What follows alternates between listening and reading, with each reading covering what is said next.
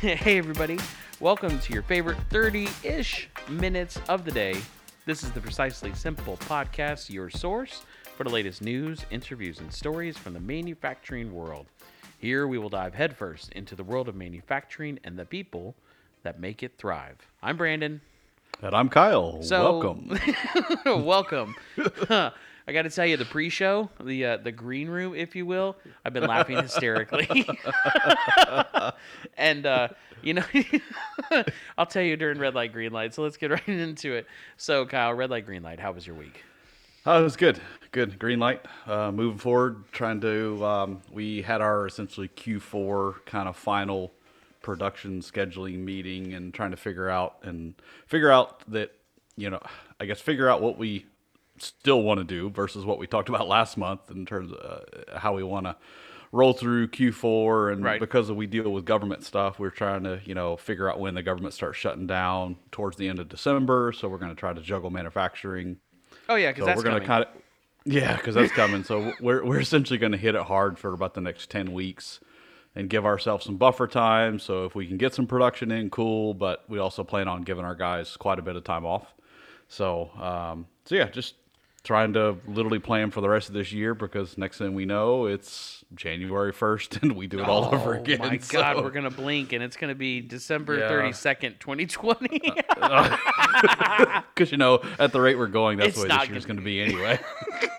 Jeez. I think I told you. Um, I saw a meme online that said, uh, "What is it? It was God and Saint Ga- or Gabriel, and and, he's, and God said, Gabriel, did you get everything lined up for the all the disasters for the 2020s?" And he goes, "Oh, 2020s." I thought you meant 2020. And God looks at him and says, God, did you give him a decade's worth of natural disasters in one year? Maybe. Yeah. I'm still trying to figure out where murder hornets fit into the plot. I just don't know. Why introduce them if they don't matter on the season? I don't know. I don't know. Don't know. So we've been um we've been green light.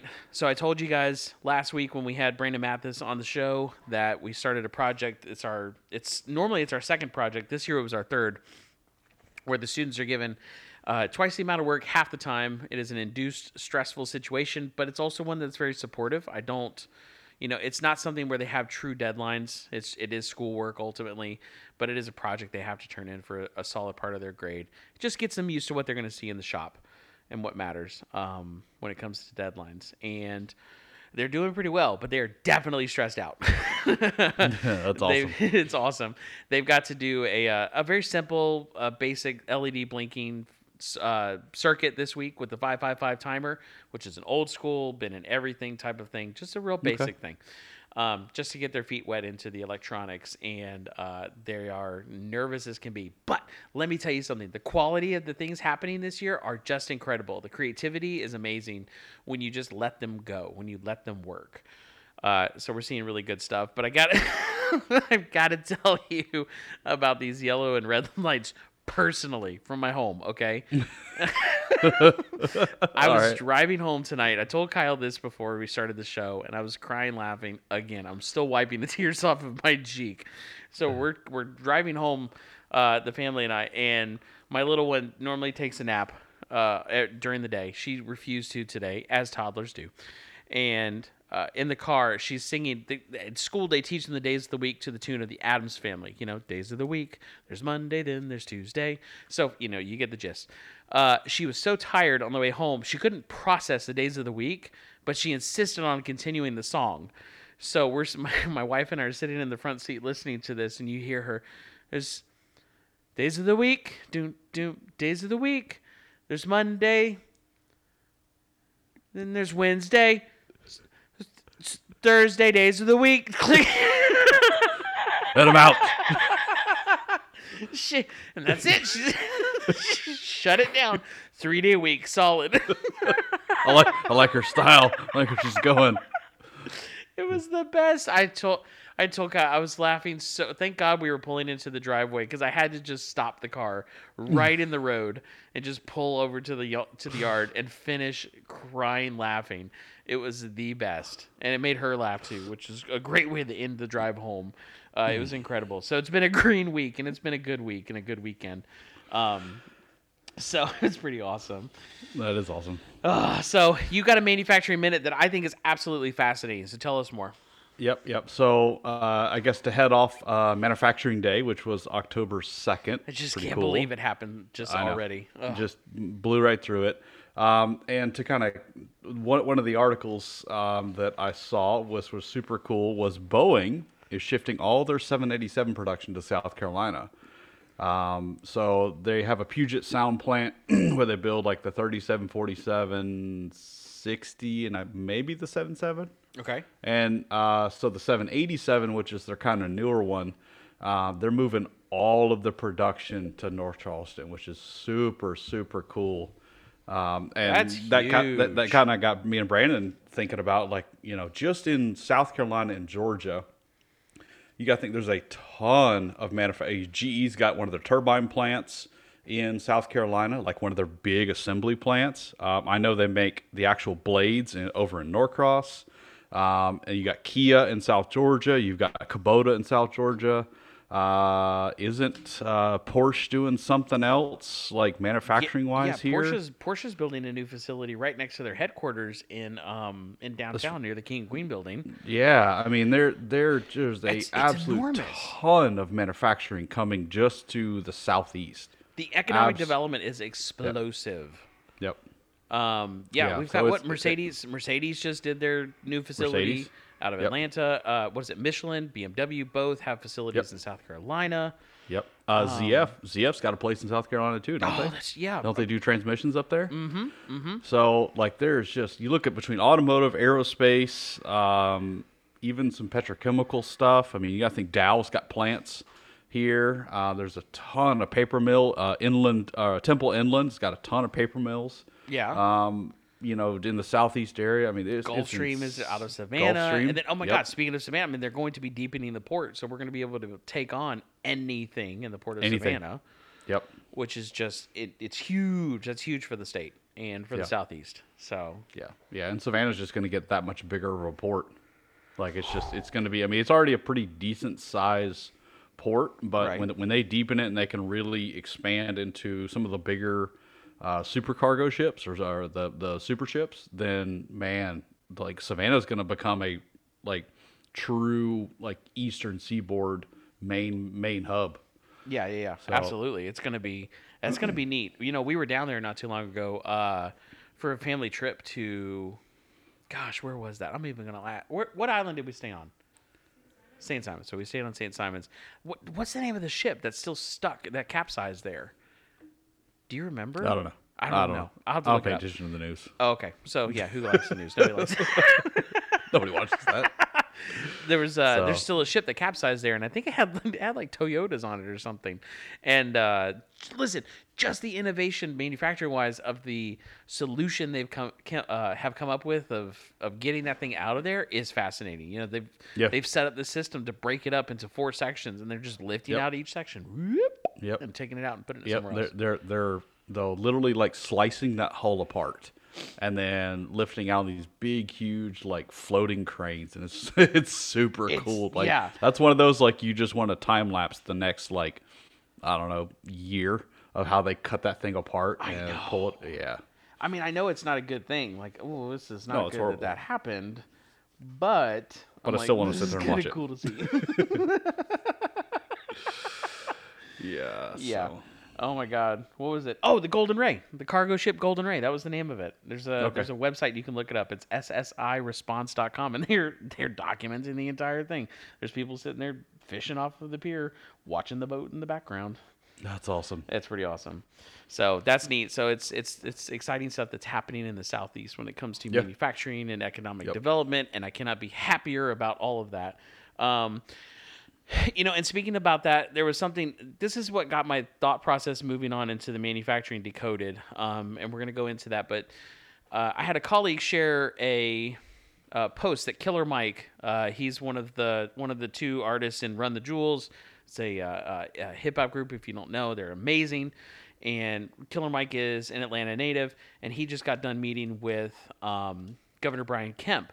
And a part of what he's going to do is try to create an initiative for inner city um, youth and individuals to try to get them into trades and get them working.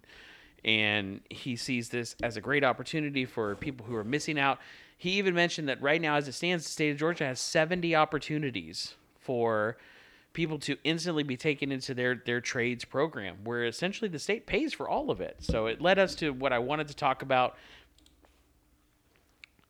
which really i guess becomes our multi-part our multi-part series to the end of season one you are in season one of precisely simple we're probably going to be closing this out right around the end of october um, Wait, wait, wait. What? We're doing more than one season? oh yeah that's right we've been renewed for season two God, like By thought, I I, thought I was thought I was going to get out of this. Thing. Oh no, no, you're stuck. You're stuck in this. and when I say I've been renewed for season two, it means we've made sure it's okay with the spouses and that we have enough, and that our computers haven't crashed, and that we still have the opportunity to do this and we enjoy it. So, so your favorite podcast, all 106 followers on Instagram, we are now been re- renewed for season two. Um, but coming up on the end of season one, uh, uh, we're going to talk about the skills gap in American manufacturing. And this is a very personal and important topic to Kyle and I both. And I think if you are in a trade and you're in this world, you're in a blue collar world, this is an extremely important subject to you too. Uh, so because we're going multi-part, because this has got so many layers that we have to unravel, and the first one I think is really important for us to discuss is really uh, the type of stigma that got created and this kind of disproportionate or even inversely proportionate type of situational understanding of trades and technical colleges and what that means to people in, in our country and really in our world and how that's a, created a skills gap in manufacturing which is really just a crisis in our trade Yep. um, so right off the bat, I wanted to kind of come up with our own theories, you know, from our own experiences and what we've seen. I have a very specific theory about where I think this came from, but I want to talk about why trades fell off the map. This used to be a well understood, uh, stable, great opportunity for your family. That if you were a tradesman and you had a skill set and you were a craftsman, then you would be able to provide for your family. And that was a very respectable thing. It was not something that was ever looked down upon, but slowly but surely, I feel like it did, right? No, I, I- I, agree with you a lot. I, I think it, it had to do a lot with, you know, post depression era, uh, people that worked and put food on the table and worked and worked and worked. None of them went to college. It was, you know, you just went and worked in the plants, or you went and worked in the mines, or you went and worked in the factories. Uh, and and there was this. While it did build the U.S. I guess infrastructure and manufacturing, um, I think the kids of those parents, you know, the parents wanted to say, "Hey, I want a better life for you. You need to figure out how to go to college." So I mean, like we all do. We always want our, our next generation to have a better life than we did. Sure, but I think they were I think it was reactionary and they essentially just thought that the only way for them to have a better life was Right. to go to college. Oh, it's an easy goal. Here you go. I didn't go Yeah. to college. You should go to college. You should go to college and you'll do better than me. It was it was the the I guess the least common denominator at the time. So, you know, fast forward, those kids who went to college and got the desk jobs and got the accounting and and and, and became, I guess, the the birth of a white collar worker.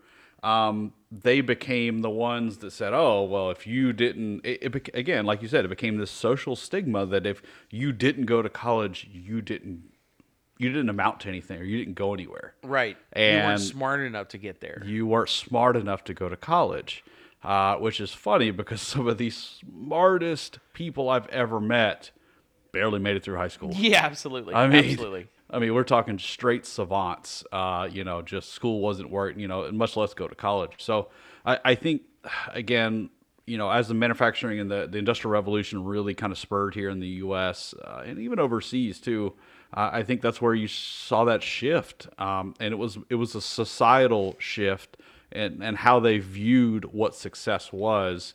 But it was again, it was perpetrated by the older generations and the generations before as a reaction to uh, the, I guess what what what really happened with uh, the Great Depression, Right. and you know where if you you know, if if you didn't amount to anything and you didn't have a skill, you you, you were you were nothing. Right. I mean, they say, I mean, and it was all for something good. It was definitely coming from a, a place of, of positivity and wanting was, a great thing to happen for their children. But, you know, like they say, the what is it? The road to hell is paved in good intentions. And, Yeah. and that seems like that's what it was for trades.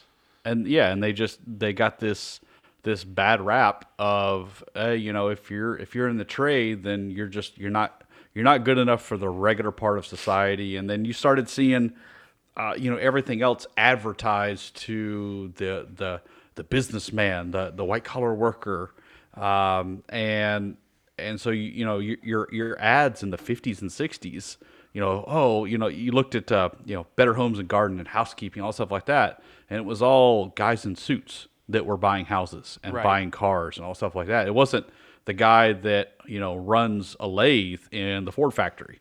It wasn't uh, you know the people that built you know ammunition or the guys that uh, you know worked in coal mines or steel mills Yeah, I that's mean, true. like all that kind of stuff that built and continues to build everything that white collar work works in. But you know, in all It- fairness, I mean, this was this was the technological boom. Really, this was the was. whole a technological technological revolution starting really in the late fifties, early sixties. I mean, w- with the the startup of NASA and and the rocket program and everything, it just seemed like computers and technology and even you know we'll go into another episode another time about the history of CNC and and really when that started to kick into gear technology was accelerating fast and you had to get that type of some of that type of education to keep up with it. It just Sure.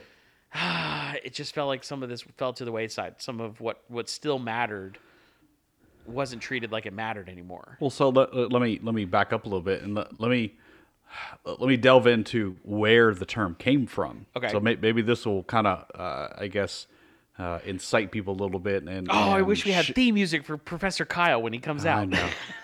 dun, dun, dun. Du- du- du- du- So, Professor Kyle. Blue again, like I said, blue collar jobs came out of the twenties. Okay. So blue collar workers, mining, construction, manual labor, uh, hourly hourly pay. They're usually darker clothes because they worked in dirty jobs against steel mills, uh, uh, manufacturing facilities, coal mining, uh, strip mining, anything like that. Anything to do with dirty work, you usually wore darker clothes, jeans, overalls, anything like that. So this whole blue collar thing came out of a necessity of clothing to perform a certain task. So the sad part is is blue collar has kind of evolved to this this I guess preconceived notion that if you're blue collar, you're not educated, you're not skilled, and therefore you won't be highly paid right. which Yeah, is it's funny because in the last even five to ten years with the millennial generation coming into the workforce uh, it's funny because people are and I, I won't jump too far ahead but you know pe- people are getting their underwater basket weaving degrees and they're coming out of school with a ton of debt and you know make $32000 a year Whereas, uh, you know, Timmy over there, well, uh, you know, he walked out of school at twenty eight dollars an hour, high school, like, or or a- or a one year trade school, and he's already buying a house at nineteen. Yeah, it, kind of yeah, thing. exactly, exactly. It's, uh, it, it, oh man, it the skills gap really seems like, uh, for those of you not, that aren't in it, those of you that are looking for new jobs in it, you're in the prime because the the work is there. It's And, um, massive, yeah. It's massive, and American manufacturing is only going to continue to grow. I think even though we're in the middle of a pandemic and it's a bad emergency situation, I'm glad to hear the terminology happening more in the news when they talk about me. I mean, oh, So Lord, here- here- here's here- here's a good number. yeah, So uh, jobs report as of last week, manufacturing is still almost six hundred and fifty k shy of January. wow, So I, I, manufacturing has taken one of the largest hits for for COVID um, because you know when people stop buying, manufacturers have to start shut down, and manufacturing loses their jobs. true. It's just it's that. But at the same, you know, you can't work from home when you're on a lathe. no, that's true. You can't work from home when you work at a steel mill. Yeah, And you can't work in the steel mill when you get COVID. And if you can't be cutting Yep. metal in the steel mill, then the, it, Yep. the the job shops can't get the material. So Yep. Those of you who are noticing that that material cost at Home Depot is is rising, Two by fours are getting more expensive. I know it's Plywood is getting more expensive. Yeah, and that's why we've got, you Yep. know, we already were running skeleton crews as it Yep. was for skilled labor, and now Yep. half of those crews Are gone. yeah, and a lot of the majority of them are already old enough that they're in a risk zone for COVID and they're in a risk zone for coronavirus. So these are people who that if they did get it, you know, that's not great. That's that's a dangerous situation for them. So they're Yeah. either being very precautious or they're getting very sick and they're off the job. And that's this is a marginal part of that issue. You know, we want that person to be okay, and that is our priority, and we want to take care of them. But if you see the trickle down effect into the world, you're seeing this every day that manufacturing is directly connected. Yes. They refer to everything as a global economy, and the manufacturing gear in that cog and that's or in that system, it's a major it's a major cog. Yeah. It if it starts slowing down, the entire drive starts slowing down. Yes. Um, and it's it, and I think we've been lucky enough, and we've discussed this that we've seen we've seen things transition. But you know, my my thought process on this, my theory about the whole drop off of this is very similar to Kyle's, in that um, you know, from the family side of it, I agree. Coming out of the Great Depression, please just be the first. I, I think the terminology "be the first in our family to graduate from college," and we hear that Yep. from the later generations right now. I was the first in my family to graduate from college, and I've heard Yes. that many times. Yep. And that's because that was a very big thing for them. So if you think about it, somehow that phrase itself, be the first in our family to graduate from college, has morphed into at least graduate college. Yeah.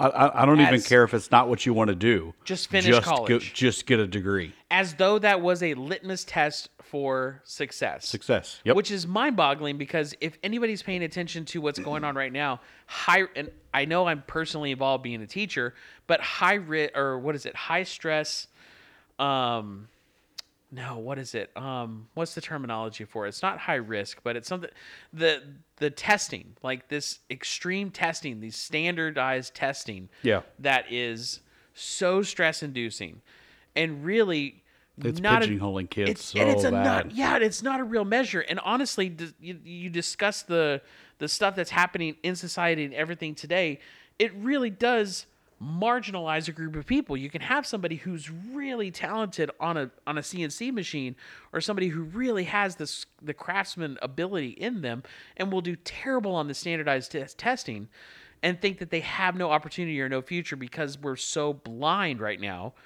to, I- I- to the trade know- side of it I know we're on a podcast, but I'm like slowly raising my hand.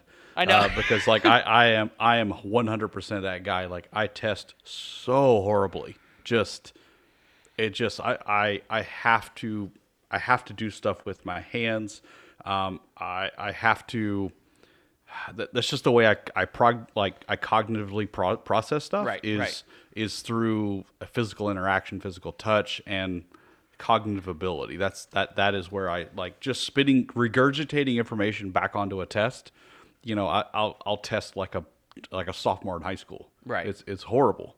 Um, but again, that education wise and societal is where the the the standards are and the the direction and the, the focus is being pushed is that oh well if you don't if you don't do this then you're just nothing Yeah, exactly. And it and it bothers me, and it bothers me, and it and it leads into, um, you know, the other the other item that I wanted to to discuss in this, and I put I put it into a phrase, and I'm going to coin this phrase, and I'm going to use it, I'm going to keep it forever, is that this is this is now how we're measuring success, and I think our ability to measure success on so many different levels is absolutely skewed. It's wrong. I think there is uh, a certain level industry wise and there's a certain level uh, academically and there's a certain level personally that we are measuring our success in some ways or another not correctly. And this is one of the things Yep. that I want everybody to take home with them.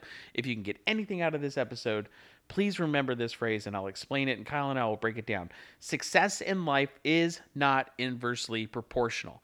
If anybody remembers inversely proportional, that is a state where when one thing goes up, the other thing goes down.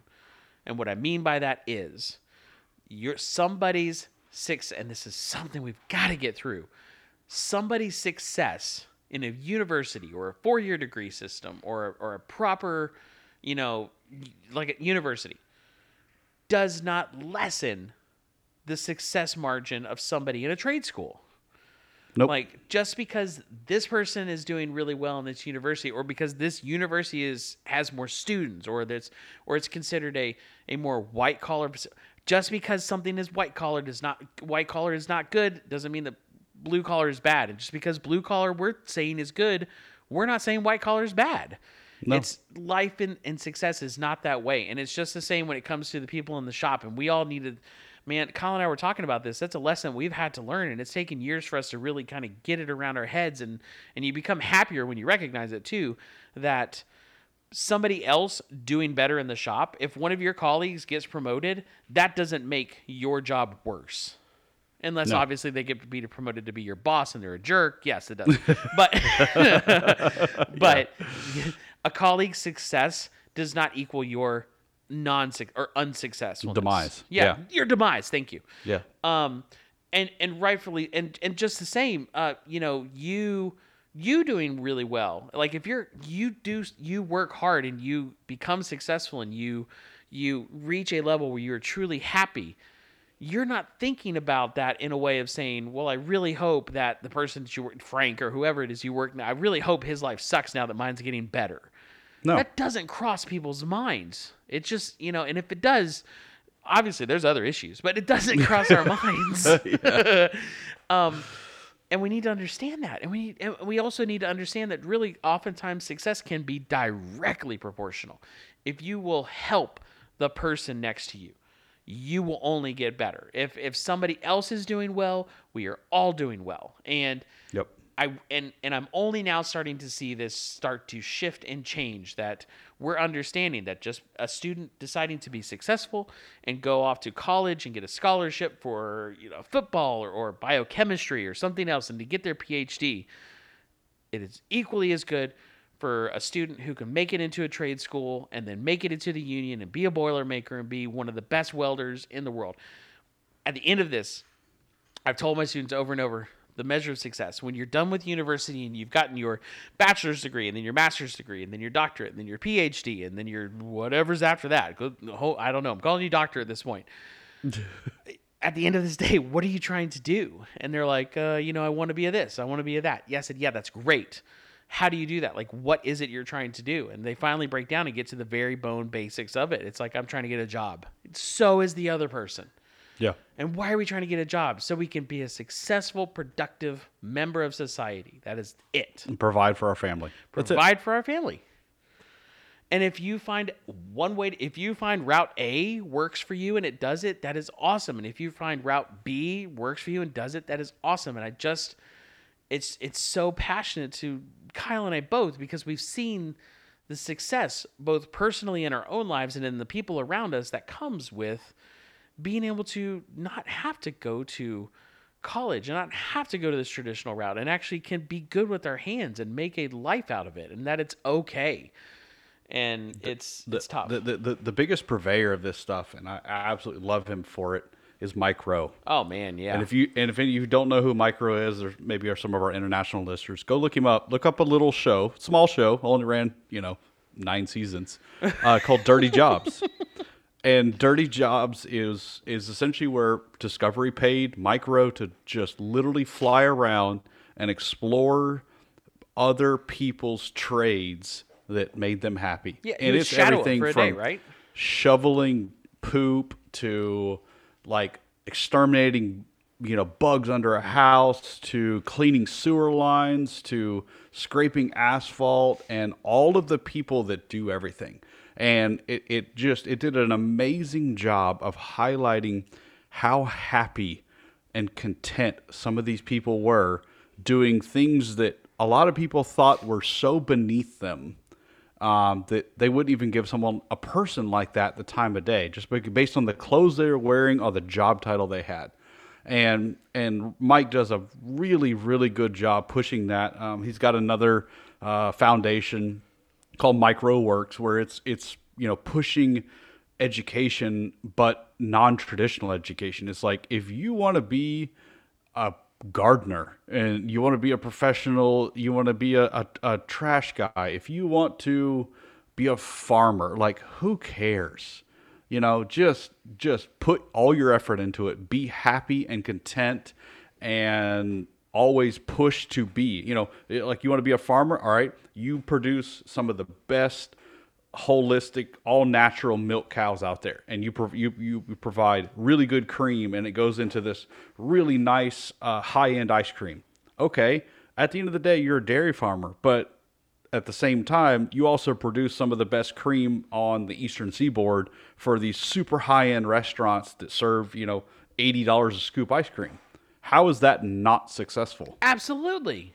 At all and, and, and and he did a really really good job with that show. I can always always watch Dirty Jobs, uh, and because he he he went above and beyond to show that just because you do not have a traditional job doesn't mean you are not happy and or successful.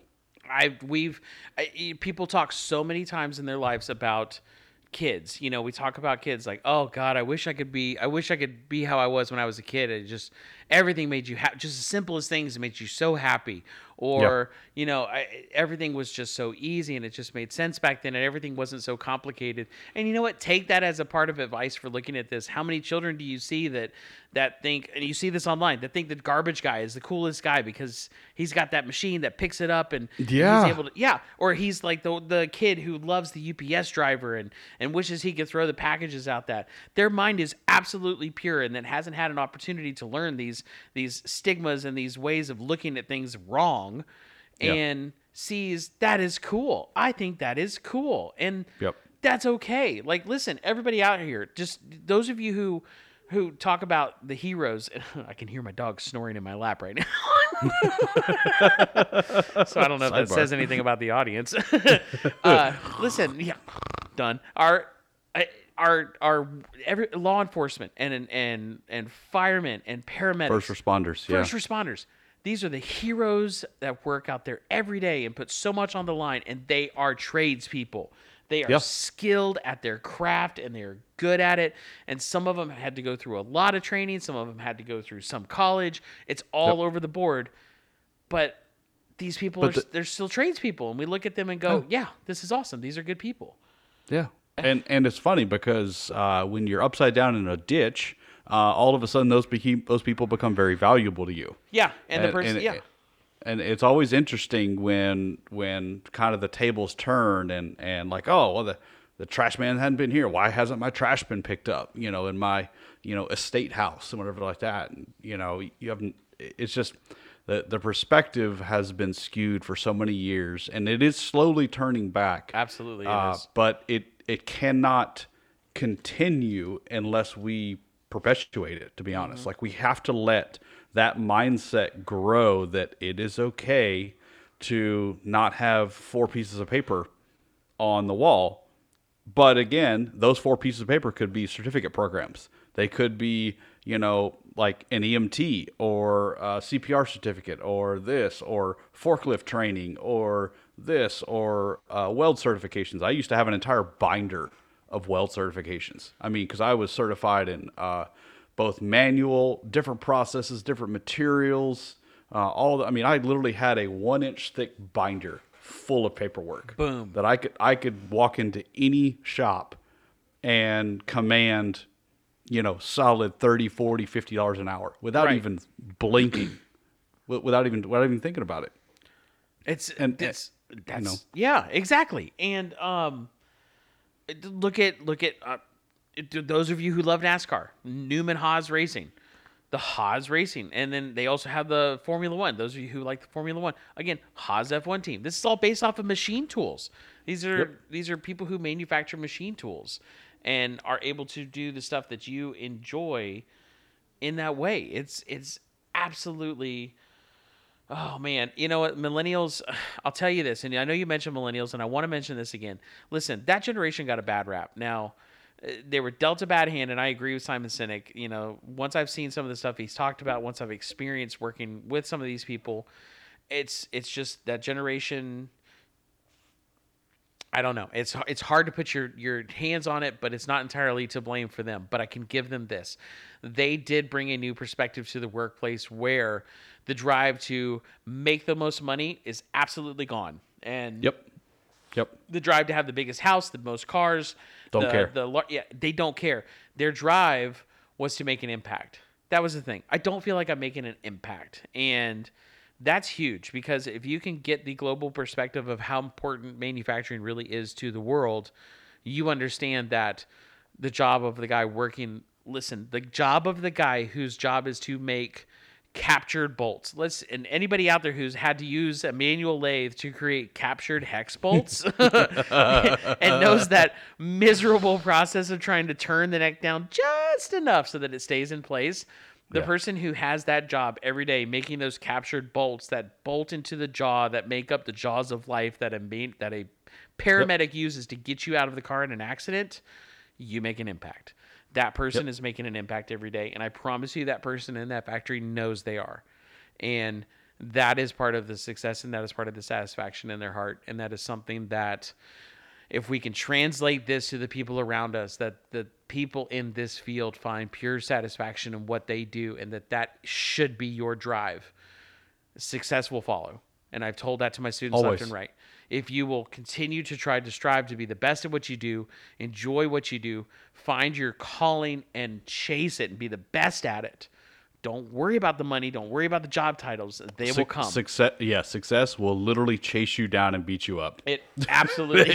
it will knock you over and say you're going to have this title now And- and, you're going to do this and then the guy that was shoveling asphalt may move up to supervisor then may, may move up to shift lead and then next thing you know he's running his own crews and the next thing you know the owner's like man you've been killing it for five years why don't you start up this branch in another town and then five years down the road he may have his own company with 50 employees underneath him because he started shoveling asphalt Absolutely. and he was the best one on the crew. And you know what? And that's You- it. That's it. That's all it takes. And you know what? That goes back to the inversely proportional. You chase down your opportunity to be the best at your craft that you possibly can, and you bring as many people with you as possible. Your goal should be to be pushing a freight train in the direction of being the best at you, the best that you possibly can and your secondary goal is to throw as many people on that train as you can and pull them to the top with you i promise you there is no success that is driven by pushing others in the opposite direction. Ever. None. the most successful people period i've ever dealt with ever are always people who bring people with them who are always trying to make the people around them if not more successful than them at least as successful as them. Yeah. and that's just just that is 100% it. So and look that's uh that you know we're at 37 minutes so i think that's a good solid ending for part one. You can see can you all see now why this is a multi-part thing yeah, there, there there's so much to cover. There's there's so it's it's a very deep subject. Um, it's been something that's been ever evolving. Uh, we have a lot more to talk about, a lot more views, a lot more things to explore and and really converse about and and bring bring to light and try to try to I'm trying to think of the best way to describe it. Really try to in allow other people to envision a different path. right yeah yeah That a different path is possible. And you may not have thought about it. You may be you may be at home go you know, not work for 6 months and you may realize that you know, I really like woodworking. Maybe I should go find a woodworking shop that has half their staff has been laid off because they couldn't come in, or this, this, or, you know, I want to go build ships, or I want to go work in the transit system. I'm going to work on the railroad. Yeah. I loved I loved trains as a kid. I want to go work on a railroad. You know how much a train engineer makes? Oh, like when you money. it takes a long time. You know, it takes several years to get there. Engineers make almost six figures. Yeah. So keep you know There's, there's compute that in your head. Yeah, let that been click just a let- little bit. Let that click. Six figures to stand in the front of a train and pull a train horn and run, help run this country. Because, Absolutely. Because transit of goods is what keeps this, this the, the country alive. Manufacturing is great, but if you can't get it anywhere, it doesn't matter. that's true. So that's the transit system, Yep. all that stuff, like everything interconnects, and a lot of people live in their own bubble and don't realize how much everything is connected, and and you you could be a part of that. You could wake up every morning and be like, yeah, I drive a uh, you know eight hundred thousand ton train. Not a lot of people could say that. and so many people are finding success right now, starting up as Amazon truck drivers. Yep. You're a part of the chain. You're the manufacturing, distribution, and logistics. That little triangle, that triad right there, keeps it afloat, keeps the country afloat. And and our job, if not a tiny one, it feels like at this time, and we're going to grow and push it out there, is to try to help you know, support those of you out there to know, listen, the things you think are the things we think too. And the feelings you have are the feelings that we have too.